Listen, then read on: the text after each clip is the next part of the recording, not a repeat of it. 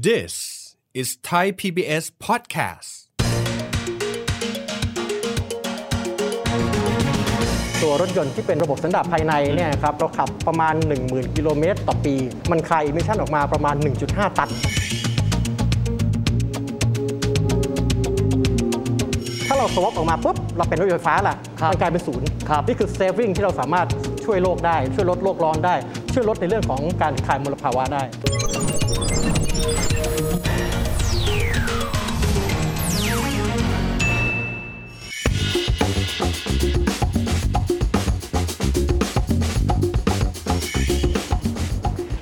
สดีครับท่านผู้ชมครับ ยินดีต้อนรับเข้าสู่รายการเศรษฐกิจติดบ้านนะครับ รายการที่จะทำให้ข่าวเศรษฐกิจนะครับ ข่าวธุรกิจ ซึ่งแต่เดิมเคยเป็นเรื่องยาก เพราะว่าจะมีทฤษฎีทางเศรษฐศาสตร์บ้างสับแสงทางเทคนิคต่างๆ เยอะแยะมากมาย จนเราไม่อยากที่จะติดตามนะครับรายการเศรษฐกิจเพราะรู้สึกว่าไกลตัว รายการเราพยายามที่จะทำให้ง่ายขึ้นด้วยครับ แล้ววันนี้เราจะมาคุยถึงเรื่องของเทรนด์แล้วก็เทคโนโลยี แล้วก็อุตสาหกรรมรถยนต์กันบ้าง เราคงได้ยินนะครับว่าเรื่องของอุตสาหกรรม EV หรือว่ายานยนต์ไฟฟ้า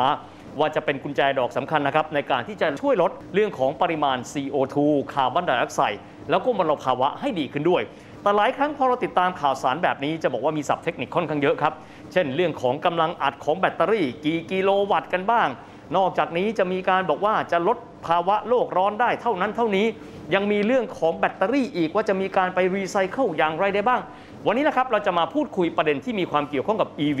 และเรื่องความเป็นมิตรต่อสิ่งแวดล้อมกันกับนายกสมาคมยานยนต์ไฟฟ้าไทย คุณจรกฤษฎาอุตตโมทย์ครับ คุณจรสวัสดีครับ สวัสดีครับทุตวิทย์แหมนะฮะอะผมขออนุญาตเริ่มต้นแบบนี้เวลาที่เราคุยถึงบอกว่ายานยนต์ไฟฟ้าจะเป็นกุญแจดอกสำคัญนะฮะ แต่เราก็จะบอกว่าเอ๊ะยานยนต์ไฟฟ้าจะมีอยู่หลากหลายรูปแบบนะครับแล้วเราก็จะรู้สึกเข้าใจยาก เดี๋ยวก็จะมี BEV ZEV นะฮะ PHEV เดี๋ยวมีไฮบริดอยากให้คุณจรอธิบายเบื้องต้นก่อนนะครับว่าบรรดาตระกูลเหล่านี้รายละเอียดของมันเป็นยังไงบ้างครับ ครับผม ถ้าเราเริ่มต้นด้วยเอ่อคำที่บอกว่าเป็นไฮบริดนะครับจริง ๆ ทุกวันนี้เราใช้คำว่าไฮบริดเนี่ยค่อนข้างเอ่อหลากหลายสถานการณ์เหมือนกันนะครับอะไรก็ตามที่มัน combine กันเราก็บอกว่าเป็นไฮบริดอืม นะฮะเพราะฉะนั้นไฮบริดเนี่ยในกรณีของรถยนต์ที่เราพูดถึงเนี่ยนะครับก็คือการทำงานร่วมกันระหว่างเครื่องยนต์ระบบสันดาปภายในนะครับถ้าเป็นภาษาอังกฤษก็คือ ICE อืม Internal Combustion Engine สันดาปภายในนี่นะอ่าเนี่ยแหละครับ กับตัวที่เป็นแบตเตอรี่แล้วก็มอเตอร์ไฟฟ้าอือฮึนะฮะก็คือเอาไฟฟ้ากับไอ้ตัวเครื่องยนต์เนี่ยมารวมกันนี่ทำงานคู่กันทำงานคู่กันนะครับ ทีนี้พอมีไฮบริดสักพักหนึ่งเนี่ยนะฮะก็คนก็บอกว่าเอ๊ะถ้าอย่างนั้นแล้วเนี่ยเราเสียบปลั๊กด้วยดีไหม มันจะได้มีการชาร์จไฟเข้าไปโดยตรงโอ้นะครับกับตัวแบตเตอรี่ที่มีขนาดใหญ่ขึ้น ให้มันสามารถที่จะวิ่งได้ไกลมากขึ้นกว่ายุคที่เป็นไฮบริดทั่วไป ก็เลยเป็นที่มาของ PHEV หรือว่า Plug-in Hybrid Electric Vehicle โอ้ย่อมาจากแต่ละตัวอืม P ก็ปลั๊กอินก็เสียบปลั๊กเข้าไปใช่ H ก็คือไฮบริดอ่านนะครับ แล้วก็เป็น EV ใช่ครับ โอ้โหนี่ก็คือ Plug-in Hybrid แล้วคือมีการเสียบปลั๊กเข้าไปได้นะครับ แต่ว่า มันยังคงมีตัวเครื่องยนต์ระบบสันดาปภายในอยู่ในตัวรถนะอืมนะครับทีนี้พอเวลาเปลี่ยนมานะครับเราก็บอกว่าถ้าอย่างนั้นแล้วเราเอาเครื่องยนต์ออกไปอืมเหลือเฉพาะตัวที่เป็นมอเตอร์ไฟฟ้าแบตเตอรี่อืมนะครับที่เป็นคอ component ของรถคันนี้ เท่ากับว่ามันจะไม่มีไอเสียเลย เพราะว่าครับเครื่องยนต์ระบบสันดาปภายในหายไปทั้งเครื่องเลยอืมนะครับมันก็เลยกลายเป็น BEV หรือว่า Battery Electric Vehicle โอ้อ่าก็มาเป็นคำศัพท์ตัวนี้นะครับ BEV นะครับสักพักหนึ่งคนก็บอกว่าเอ๊ะแล้วถ้าเป็นอีกระบบหนึ่งล่ะก็คือเป็น Fuel Cell นะครับ FCEV นะครับเราเชื้อ Fuel เพลิงนะฮะอ่า Fuel Cell Electric Vehicle จริง ๆ แล้วเนี่ยมันก็คือตัวแบตเตอรี่เซลล์นั่นแหละนะครับเราใช้ไฮโดรเจนเนี่ยเข้าไปเป็นตัวเชื้อเพลิงอือฮึทำให้รถเนี่ยสามารถวิ่งได้อืมนะครับอันนี้ก็เป็นระบบที่ไม่มี emission เหมือนกันเพราะว่าไม่มีเครื่องยนต์นะฮะเพราะฉะนั้นเนี่ยสองตัวนี้ก็คือทั้ง BEV ทั้ง FCEV เนี่ยเป็นกลุ่มที่รัฐบาลไทยก็เรียกว่า ZEV หรือว่า Zero Emission Vehicle โอ้ทั้งคู่ เพราะว่าไม่มีไอเสียออกมาจากท่อ ไม่มีท่อว่างั้นเถอะ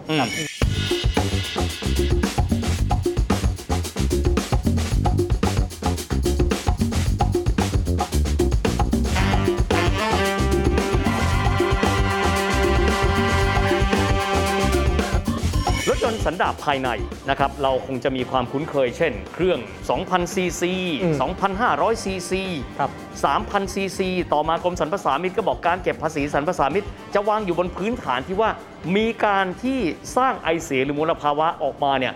เท่าไหร่อืมต่อกิโลเมตรครับซึ่งหลายคนฟังแล้วก็เออ แล้วพอเปรียบเทียบแบบนี้ ไปเปรียบเทียบกับทางด้านของรถยนต์ไฟฟ้าแล้วเนี่ย เรื่องของผลที่มีต่อสิ่งแวดล้อมมันต่างกันยังไง เพราะเราเปรียบเทียบผมเทียบอย่างนี้แล้วกันนะฮะเหมือน 2 ตระกูลเราเปรียบเทียบกันไม่ได้อืมเราดูแล้วไม่ค่อยรู้เรื่องครับ ก็ถ้าในกรณีของเอ่อรถยนต์ทั่วไปนะครับเวลาที่เราไปงานมอเตอร์โชว์เนี่ยครับถ้ามองข้างๆรถเราจะเห็นตัวสติ๊กเกอร์อันหนึ่งเราเรียกว่า eco sticker อ่าฮะตรงเนี้ยมันจะมีข้อมูลบอกให้เสร็จสับเลยว่ารถคันนี้เนี่ยคายไอเสียเท่าไหร่อืมแล้วก็มีอัตราของการสิ้นเปลืองเชื้อเพลิง ถ้าเป็นรถยนต์น้ำมันเนี่ยจริงเนี่ยถ้าไม่บอกไม่ได้ดูนะ eco sticker นี่นะฮะ eco sticker แต่อยู่กระจกข้างๆนี่มีนะติดครับมีติดโอเคตามกฎหมายต้องติดอืมนะฮะตัวนี้จะเป็นตัวที่บอกข้อมูลนะครับให้ผู้บริโภคได้ทราบนะครับถึงอัตราการสิ้นเปลืองเชื้อเพลิงอืมนะครับทีนี้เนี่ยโดยทั่วไปถ้าเราดูตัวรถยนต์ที่เป็นระบบของระบบสันดาปภายในเนี่ยครับมันก็จะมีตัวพิกัดที่เราเรียกว่าเป็นการคาย CO2 อืมต่อกิโลเมตรครับนะครับอัตราหน่วยก็คือเป็นกรัมต่อกิโลเมตรกรัมต่อกิโลเมตรอ่าตรงนี้เนี่ยก็จะมีตั้งแต่นะครับในระทั่วไปที่เรามองเห็นในท้องตลาดเนี่ยก็คือประมาณ 120 130 150 กรัมต่อกิโลเมตร กรัมต่อกิโลเมตรอ่าซึ่ง rate ตรงนี้เนี่ยนะครับ ทางภาครัฐก็จะเอาตัว rate นี้เนี่ยมาคำนวณภาษีสรรพสามิตด้วยอืมยิ่งคาย CO2 สูงก็ยิ่งเก็บภาษีสูงโอเคนะครับอันนี้คือที่เป็นอยู่ เส้นตอนนี้เก็บเหลืออ่าประมาณ 150 กรัมต่อกิโลเมตรก็อาจจะอยู่ที่ 25-30%อ่าครับนะครับที่ rate ภาษีสรรพสามิตนะครับทีนี้พอมาดูรถยนต์ในกลุ่มที่เป็นอ่ารถยนต์ไฟฟ้าอืมตรงเนี้ยมันจะกลายเป็นศูนย์ครับ เพราะว่ามันไม่มี emission ออกมาเลย เพราะไฟฟ้าก็คือไม่มีมลภาวะอยู่แล้ว ใช่อืมนะครับพอเป็นศูนย์ปุ๊บเนี่ยเราก็จะดูแล้วว่าอ๋อรถยนต์คันนี้เนี่ยมันไม่มีการคาย CO2 ออกมานะอืมคันนี้คายอยู่ที่ประมาณ 150 กรัมต่อกิโลเมตรครับนะครับเพราะฉะนั้นถ้าเรากำลังคิดจะซื้อรถไฟฟ้าเนี่ยแล้วเรามีความคิดว่าเอ๊ะเรามีส่วนร่วมในการช่วยลดมลภาวะได้ยังไงบ้างคำนวณง่าย ๆเลยนะครับก็คือว่าอย่างเช่นรถยนต์คันนี้เนี่ยบอกไว้ข้างๆสติ๊กเกอร์บอกว่า 150 กรัมต่อกิโลเมตร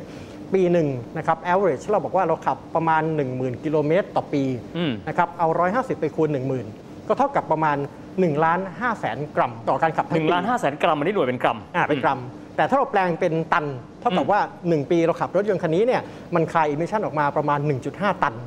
ทั้งปีเลยอืมเป็นตันเลยเหรอฮะเป็นตันเลยนะครับเพราะมัน1ล้านกว่า ถูกไหมฮะโอ้โหเพราะฉะนั้นเห็นภาพพอออกมาก็คือเป็นตันแล้วครับ1.5 ตันนี่คือ average ที่เราขับ 10,000 กิโลสำหรับรถยนต์คันนี้ ซึ่งถ้าเรา swap ออกมาปุ๊บเราเป็นรถยนต์ไฟฟ้าล่ะครับมันกลายเป็นศูนย์แสดงว่าไอ้ 1.5 ตันที่เราขายให้ที่เราขับหนึ่งหนึ่งเอ่อกับรถยนต์ของเราหนึ่งคันเนี่ยมันหายไปเลยนะครับนี่คือ saving ที่เราสามารถช่วยโลกได้ ช่วยลดโลกร้อนได้ ช่วยลดในเรื่องของการคายมลภาวะได้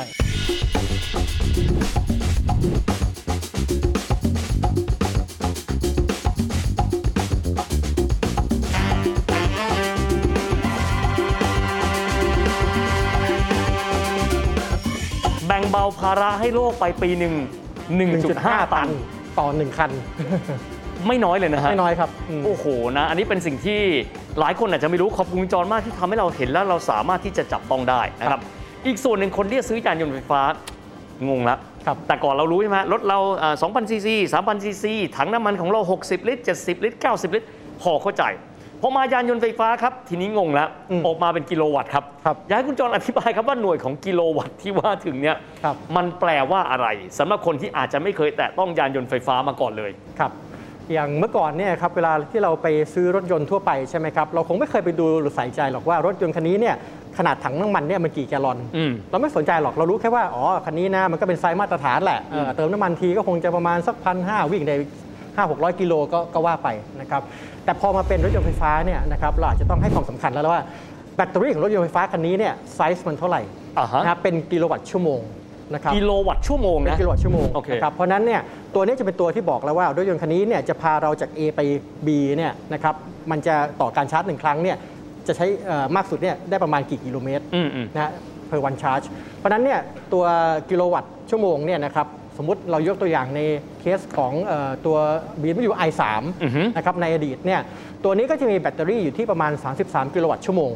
33 กิโลวัตต์ชั่วโมงอะอ่าโดยทั่วไปนะครับในอัตรานี้เนี่ยนะครับถ้าเรามาลองคิดว่าเอ๊ะแล้วถ้างั้นเนี่ยมันมันทำให้เราเนี่ยสามารถอ่าไปถึงที่หมายได้ภายในเรียกว่าอ่ากี่กิโลเมตรระยะเท่าไหร่อ่ระยะเท่าไหร่ 2 i3 เนี่ยเมื่อก่อนจะอยู่ที่ประมาณใกล้ๆ 200 กิโลเมตรอือหือนะฮะต่อการชาร์จหนึ่งครั้งอือฮึนะก็พาเราเคลื่อนที่ไปได้ประมาณ 200 กิโลเมตรอือฮึทีนี้เราก็ต้องมาคิดต่อบอกว่า เอ๊ะแล้วตกลงแล้วเวลาเราชาร์จเอ่อพลังงานไปที่แบตเตอรี่ตัวเนี้ยเราสิ้นเปลืองเท่าไหร่อือหือนะครับเพราะฉะนั้นคำนวณง่ายๆเลยก็คือว่าเวลาที่เราไป Public Charging Station อือฮึนะฮะที่มีอยู่ทั่วไปขสองถานีอัดประจุสาธารณะอ่านะใช่ครับเวลาที่เป็น DC Quick Charge หรือชาร์จเร็วเนี่ยนะครับเขาจะเก็บค่าชาร์จเนี่ย ต่อหน่วยอือฮึนะก็คือกิโลวัตต์ละประมาณตั้งแต่ 7 บาทถึง 8 บาทโดยทั่วไปนะครับเพราะฉะนั้นปกติแล้วเวลาเราไปชาร์จรถไฟฟ้าเราคงไม่ไม่มีรถไฟฟ้าที่ไฟฟ้าหรือศูนย์ไปชาร์จนะครับครับคงต้องมีอยู่บ้างอยู่บ้างเปอร์เซ็นต์แต่ถ้าเรา assume ว่ามันเกลี้ยงเลยอืมจาก 0 ถึง 100 ก็ครับคือ 33 กิโลวัตต์เนี่ยก็33เนี่ยคูณไปที่ประมาณ 8 หรือ 7 บาท 200 กว่าบาท 200 กว่าบาท นั่นคือเต็มถัง ถ้าเป็นภาษาก็ของรถยนต์ก็วิ่งรได้ประมาณ200กว่ากิโลอ่าก็ก็จะอยู่ที่ประมาณ 200 กว่าบาทในการชาร์จ 1 ครั้งโอ้ นะครับโหอันนี้ก็จะเป็นไซส์ที่เราเรียกว่า อ๋อ มันตอบโจทย์เราหรือเปล่า ในเรื่องของตัวแบตเตอรี่ในเรื่องของระยะทางนะครับเพราะว่าในทุกวันนี้ต้องยอมรับว่าตัวขนาดของแบตเตอรี่เนี่ยเริ่มขยายมากขึ้นครับนะครับอย่าง BBU iX นะฮะทุกวันนี้เนี่ยไปประมาณ 100 กว่านะครับกิโลวัตต์ชั่วโมงแล้ว แล้วก็ครับพาเราไปได้เนี่ยประมาณ 600 กว่ากิโลเมตรอืมนะครับเพราะฉะนั้นเนี่ยแบตเตอรี่ใหญ่ขึ้น efficient มากขึ้น พาเราไปได้ไกลมากขึ้น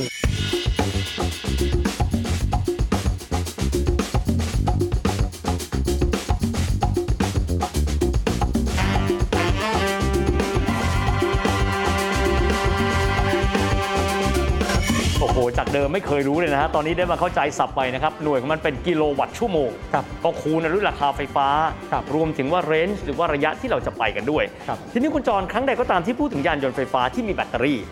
เราเคยมีความห่วงใยครับว่า ถ้าเกิดแบตเตอรี่ลูกนั้น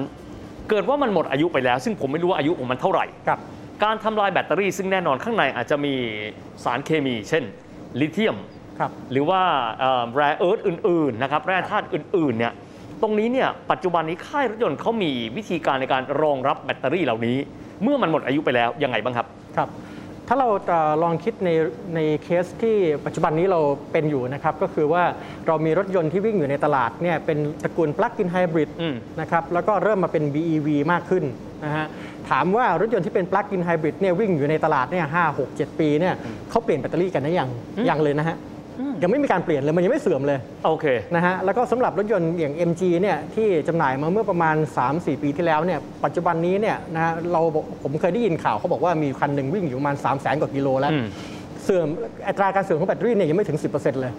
ยังใช้ได้อีกยาวนานมากครับนะสามแสนกิโลแล้วอืมเพราะฉะนั้นเนี่ยกว่าที่มันจะเปลี่ยนแบตเตอรี่เนี่ยคงใช้เวลาอีกนานจริง ๆ นะคครัรับบแต่ทีนี้แนวคิดของโลกอืมว่าจะเกิดอะไรขึ้นกับแบตเตอรี่ที่มันต้องมารีไซเคิลหรือมา reuse แล้วเนี่ยครับเขาก็บอกว่า การที่แบตเตอรี่หนึ่งลูกในรถยนต์เนี่ยนะครับพอมันเสื่อมในระดับที่เราบอกว่าเอ้ยตอนนี้เราชาร์จไปจากเมื่อก่อนชาร์จหนึ่งครั้งวิ่งได้ 600 ตอนนี้ได้ประมาณสักครึ่งหนึ่ง300เขาก็คงเปลี่ยนละนะฮะมันไม่ efficient แบตเตอรี่ลูกนี้เนี่ยก่อนที่จะเอาไปรีไซเคิลเนี่ยเขาจะทำเป็น second life storage ก่อนอือฮึนะก็คือว่าเอาไปเป็นหน่วยการเก็บพลังงานสำหรับโซลาร์เซลล์โอ้ สำหรับพลังงานจากลม คือไม่ได้ทิ้งเลย ยังไม่ทิ้งเลย เอาไปเป็นตัวกักเก็บพลังงานที่ใช่ได้มาจากพลังงานหมุนเวียนอย่างนี้เป็นต้น ใช่ ถูกต้อง เพราะมันยังคงสามารถที่จะเป็นหน่วยของการกักเก็บพลังงานได้อยู่ครับนะครับ แล้วก็จะใช้ได้อีกเป็น 10 ปีเลยอือฮึนะก่อนที่มันจะเสื่อมสลายไปจริง ๆ แล้วค่อยมาแยกธาตุออกมาอือฮึเอาเฉพาะชิ้นส่วนที่จำเป็นแล้วก็ที่หายากเข้ามารีไซเคิลใหม่ครับอันนี้คือแนวคิดก็คือเป็น second life storage ในต่างประเทศเองครับ เช่นโลกตะวันตก โดยเฉพาะยุโรปเขามีความรู้สึกว่าตื่นตัวกับเรื่องของภาวะโลกร้อนค่อนข้างเยอะ นะครับแล้วก็นำไปสู่การที่เขาตัดสินใจว่าเขาจะซื้อยานยนต์ไฟฟ้ากันแล้วสำหรับบ้านเรากันเองนะครับนอกเหนือไปจากมิติของราคาที่ถูกลงในเวลานี้ จูงใจให้คนเข้าไปซื้อ มิติทางด้านความตระหนักรู้ในเรื่องของสิ่งแวดล้อม จนนำไปสู่การที่จะตัดสินใจซื้อรถ EV นั้นเป็นยังไงบ้างครับคุณจอรครับก็ถ้าเรียนตรงในในประเทศไทยเองเนี่ยครับผมคิดว่าเรายังอยู่ในช่วงเริ่มต้นนะของการทำความรู้จัก กับรถยนต์ที่เป็นรถยนต์ไฟฟ้า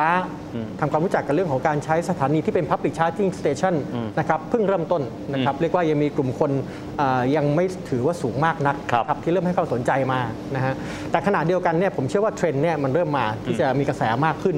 นะฮะแล้วก็พอมาบวกกับ ตัวราคาน้ำมันนะครับที่ปรับตัวสูงขึ้นเรื่อยๆเนี่ยคนที่ไม่เคยให้ความสนใจกับรถยนต์ไฟฟ้ามาก่อนก็เริ่มคิดแล้วว่าเอ๊ะทำไมเราต้องมาจ่ายค่าน้ำมันที่มันสูงแพงแบบนี้อืมนะครับถ้าไปชาร์จไฟเนี่ยก็มันก็ถูกกว่าที่เห็นนะครับก็เริ่มที่จะไปที่งานมอเตอร์โชว์ไปดูรถต่างๆ ดูตัวเลือกที่มีมากขึ้น ผมว่ากระแสเรื่องนี้ก็เริ่มมีมีค่อนข้างเรียกว่าเอ่อเติบโตขึ้นเรื่อยๆนะครับ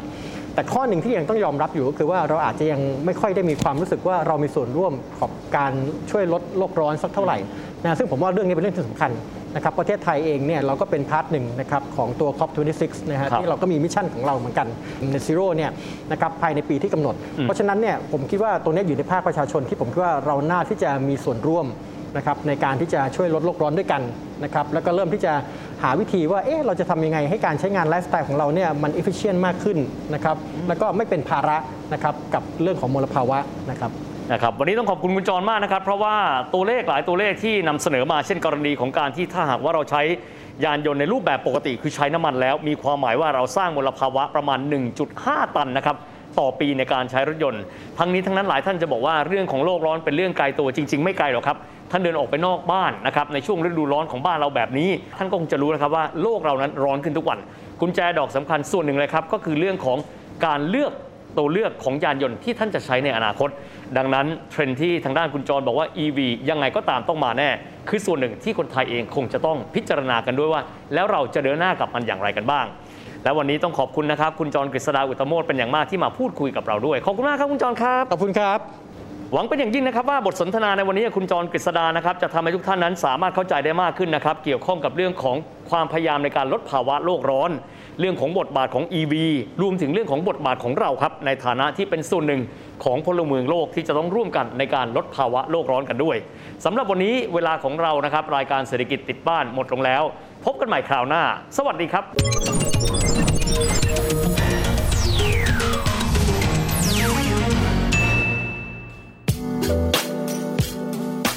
ติดตามรายการทางเว็บไซต์และแอปพลิเคชันของไทย PBS Podcast